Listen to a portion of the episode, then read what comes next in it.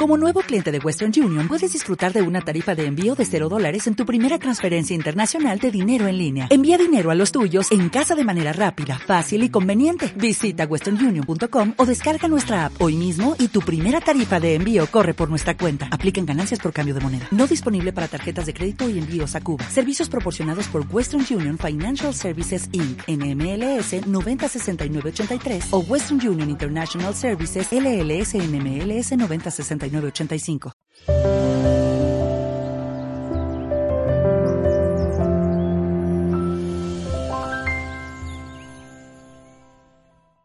Hola, ¿qué tal? Qué gusto compartir con ustedes otro segmento de este camino hacia una sexualidad más plena. Estamos con el licenciado Daniel Perrone, ¿cómo estás? Hola, ¿cómo estás? Padre? Bienvenido como siempre. Gracias. Hoy tenemos un lindo tema, es madurar. Hagamos madurar. Uy, en una sociedad que decíamos el otro día, profundamente adolescente, como sabemos, ¿no? que le, falta compromiso, que le falta, eh, digamos, asumir proyectos a largo plazo, ¿no?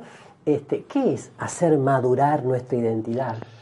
¿Mm? En estos tiempos donde la ideología de género que comparte, la vida con nosotros, ¿no? Porque en realidad yo suelo decirle a los padres muchas veces en alguna escuela de padres, o a los docentes en alguna escuela, no hay que olvidarse que nosotros vivimos en una sociedad donde hoy se respira este modelo ideológico, ¿no? Exacto, se y que tenemos que tenerlo muy en cuenta. Claro, para no tomarlo como algo normal. Exacto.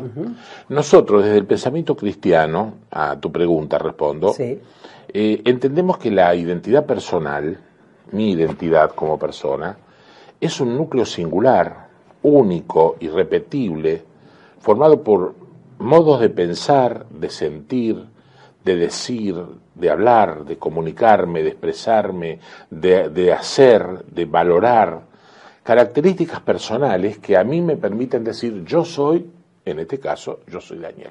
Esa es mi identidad. Qué, qué, hermoso, qué hermoso lo que decís, ¿no?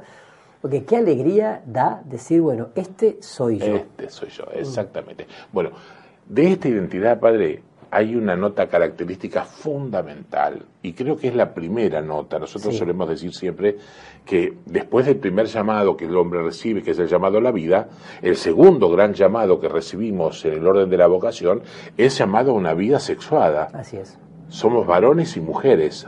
Así enfrentamos la vida. Tal cual. ¿Eh? lo, dijimos en, lo, dijimos en, una cápsula anterior, que la sexualidad es toda nuestra forma de ser varón y mujer, ¿no? la forma de mirar el mundo, de caminar, de comer, etcétera, ¿no? Entonces, dentro de esa identidad que mencionábamos recién, donde yo digo yo soy Daniel, el primer trabajo, la primera actividad a la que estoy llamado, es a construir, a desarrollar estos modos de pensar, estos modos de sentir, estos modos de hablar, de comunicarme, de expresarme, de hacer, de, de, actuar en la vida, de valorar, de, vincularme con el mundo y con la realidad, desde esta perspectiva de varón. Claro, claro. A esto llamamos identidad sexual. La identidad, claro. Dentro de la identidad en general, la identidad sexual ocupa un lugar importante.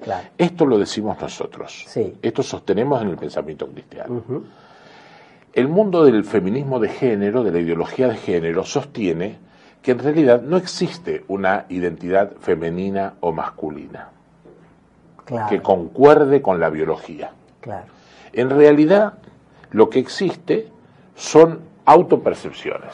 Yo me percibo de determinada manera sin tener en cuenta, sin importarme, sin interesarme cuál es la determinación biológica. ¿Y qué sería que alguien diga yo me percibo?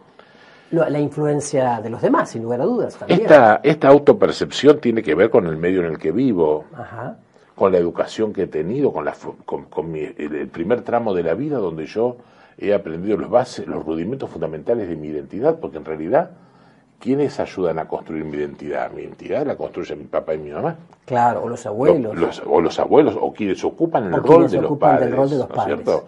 Como a mí me toca, como padre de familia, junto con mi esposa, trabajar en la identidad de mis hijos, para que mis hijos puedan construir una identidad que concuerde su condición masculina, en el caso de mi hijo varón, o su condición femenina, en el caso de mi hija mujer, concuerden con su biología.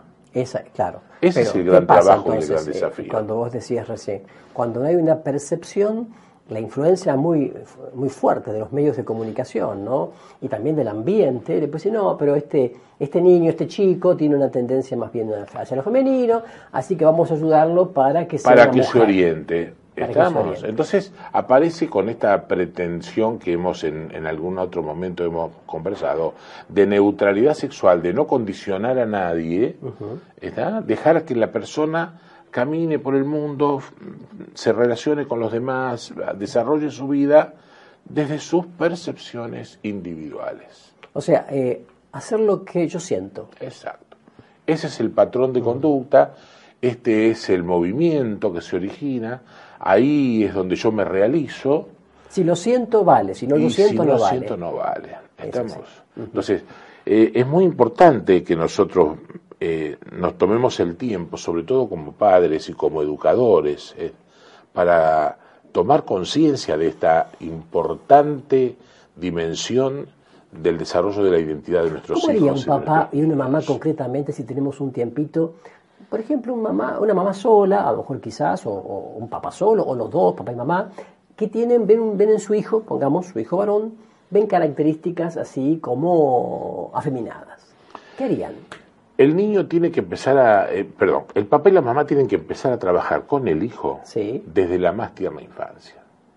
Uno de los grandes miedos de los papás es creer que porque yo, el niño tiene dos, tres, cuatro años, estamos, eh, hay que dejarlo solito, que viva libremente, que se vaya formando, que se vaya armando, pertrechando de sus cosas, y después cuando sea más grande podremos hablar del tema.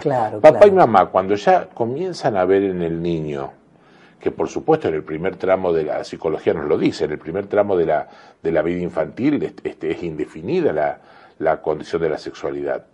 Justamente porque es indefinida, papá y mamá tienen que, con mecanismos marcados por el afecto, em, este, por la contención, ir, ir ayudándole al niño a descubrir qué lindo es ser varón, qué lindo es ser mujer, sin que esto signifique, por ejemplo, porque la educación en el amor comienza prácticamente desde el nacimiento, sin que esto signifique inculcar un machismo exagerado. De ninguna manera. Este, al modelo latinoamericano, por ejemplo. Exacto. No, no, no, no, no, nos confundamos. Estamos, no tenemos que confundir. claro, no hay que confundir eso. No, no, no, porque si no, eh, corremos el riesgo de, adoptar posturas que. Estereotipadas. exacto. Claro.